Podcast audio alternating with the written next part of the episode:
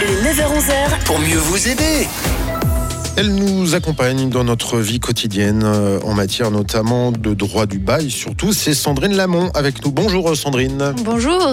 Avocat de conseil pour les syndicats chrétiens. Nous allons aborder une euh, question bah, qui nous concerne tous. Il s'agit de, de la mort. Imaginons, je suis locataire, je passe euh, de l'autre côté.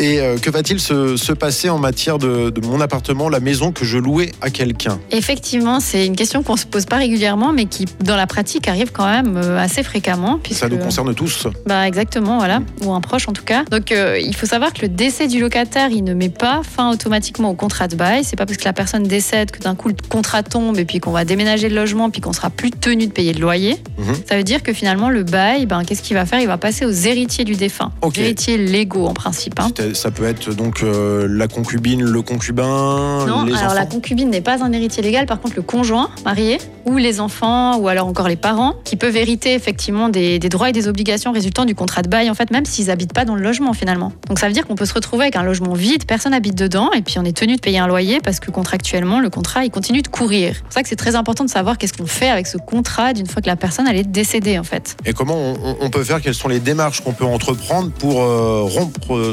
ce, ce contrat Alors effectivement, la loi, elle prévoit pas une possibilité de mettre un terme au contrat de- avec effet immédiat comme ça. Par contre, il y a euh, une possibilité de résilier de manière extraordinaire le bail en cours avec un délai de congé qui est, si vous voulez, euh, raccourci en fait. C'est un délai de congé de trois mois pour le prochain terme légal. Donc, en gros, on peut résilier quatre fois par année, Mhm. chaque trimestre de bail, en s'y prenant trois mois à l'avance. D'accord, bah parce que bon, la mort c'est difficile d'anticiper quand même. Alors la mort c'est difficile d'anticiper clairement et puis bah, d'une fois que la personne elle est décédée, bah voilà il faudra quand même s'organiser en se disant qu'il y aura quand même trois mois pendant lesquels il faudra honorer le, le loyer même si la personne elle habite plus là parce qu'on peut pas résilier de manière euh, antérieure à ces trois mois là. Et on peut pas s'arranger avec le bailleur, il peut pas comprendre notre situation et lui accepter de rompre le contrat plus rapidement. Alors euh, oui on peut toujours s'arranger avec le bailleur si à bien plaire il accepte de laisser tomber. Ce qu'on peut aussi faire des fois c'est qu'on propose, on arrive à trouver un locataire de remplacement plus vite et puis du coup il n'y a pas de perte de loyer pour le bailleur etc.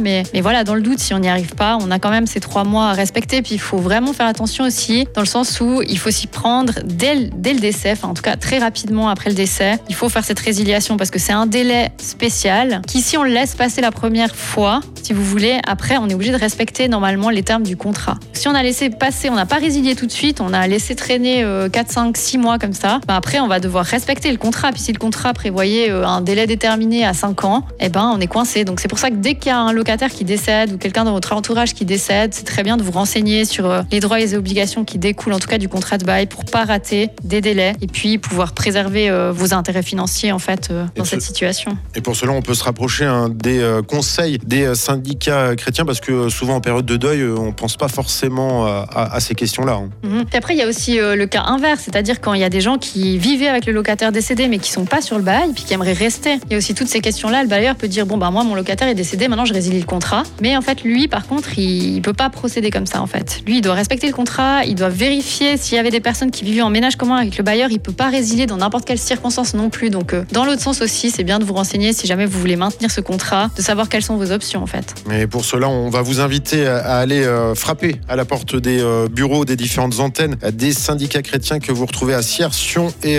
Martigny. Vous pouvez également aller sur internet hein, sciv.ch.